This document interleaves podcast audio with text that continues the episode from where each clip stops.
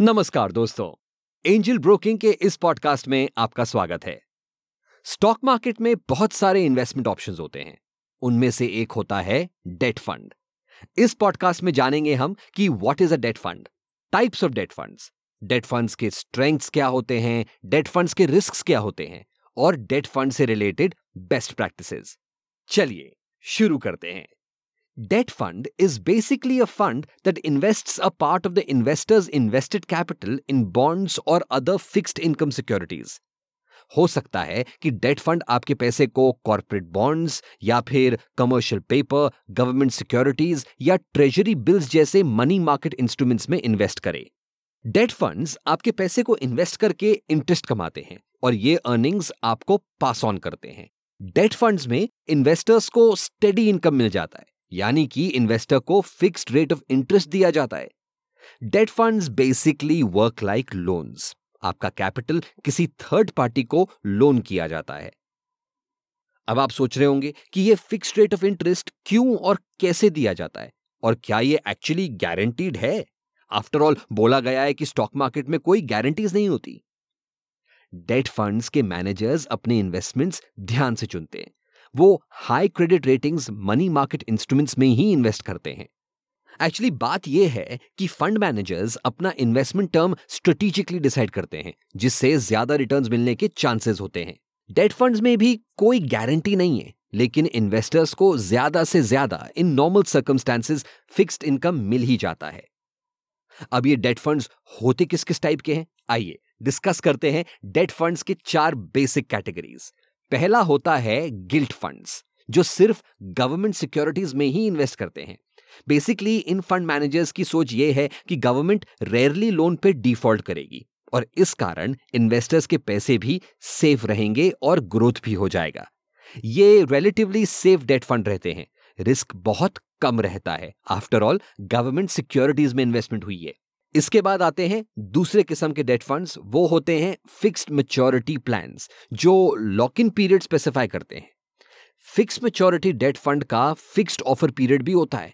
You can only invest in a fixed maturity debt fund during the offer period, और उनका fixed lock in period और maturity date भी रहता है। इस किस्म के डेट फंड में भी रिस्क थोड़ा कम रहता है। इसके बाद आती है डेट फंड की तीसरी कैटेगरी वो होते हैं डायनेमिक बॉन्ड फंड्स इस किस्म के डेट फंड में मेच्योरिटी डेट फ्लक्चुएट होता रहता है, क्योंकि fund manager interest rate projections को देख के एडजस्ट करते रहते हैं। अब इसी की वजह से they tend to be high risk अभी तक बात सारी समझ में आ रही है?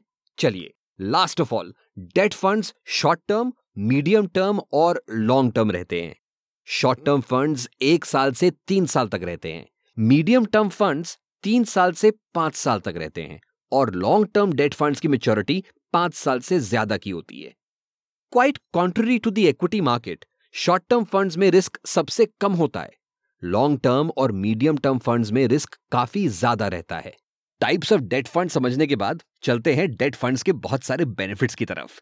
पहला बेनिफिट होता है स्टेबल इनकम क्योंकि जैसे हमने डिस्कस किया है debt funds usually offer a fixed rate of interest दूसरा बेनिफिट है डेट फंड्स का लिक्विडिटी अगर आपके पास कम कैपिटल है और आपने अपना पूरा पैसा किसी इन्वेस्टमेंट ऑप्शन में लॉक इन किया है और फिर आपको किसी इमरजेंसी के कारण वो पैसे की ज़रूरत रहेगी तो आपको हैवी पेनल्टी पे करके वो पैसा निकालना पड़ेगा। डेट फंड्स में लॉक इन पीरियड्स नहीं रहते हैं। जब भी आपको उस पैसे की ज़रूरत है, आप विड्रॉ कर सकते हैं। इसके साथ साथ ट्रांसफरेबिलिटी भी एक बेनिफिट है।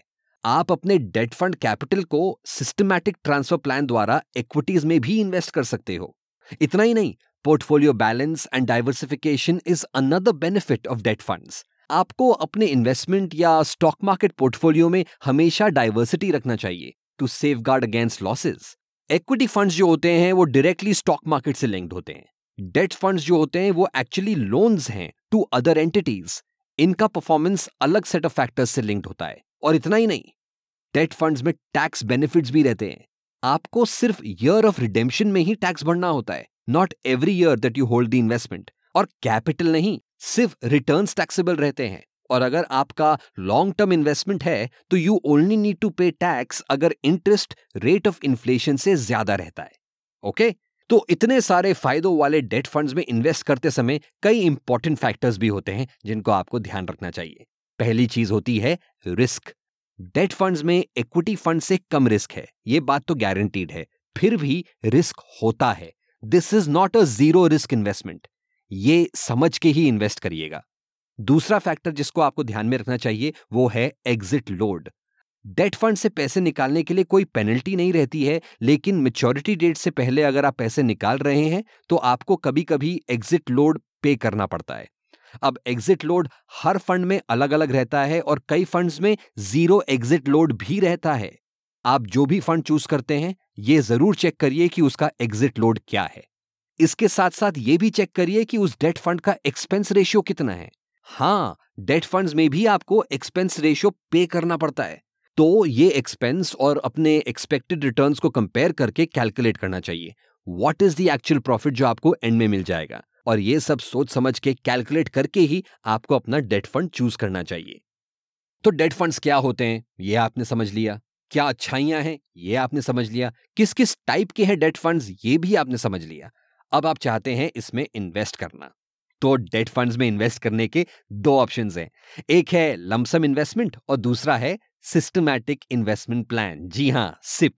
अगर आपके पास अकाउंट में पैसे पड़े हैं और आप लमसम इन्वेस्ट करना चाहते हो तो आप लमसम इन्वेस्ट कर लो। अगर आप मंथली एक छोटा सा अमाउंट एग्ज़ाम्पल पंद्रह सौ रुपए इन्वेस्ट करना चाहते हो तो एसआईपी द्वारा डेट फंड में इन्वेस्ट कर सकते हो।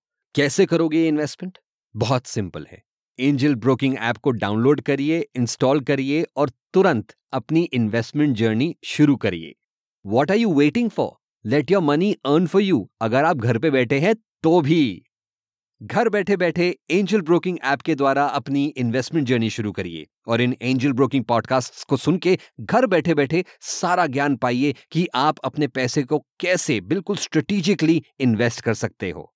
मिलेंगे फिर से एक नए टॉपिक के साथ। तब तक के लिए हैप्पी इन्वेस्टिंग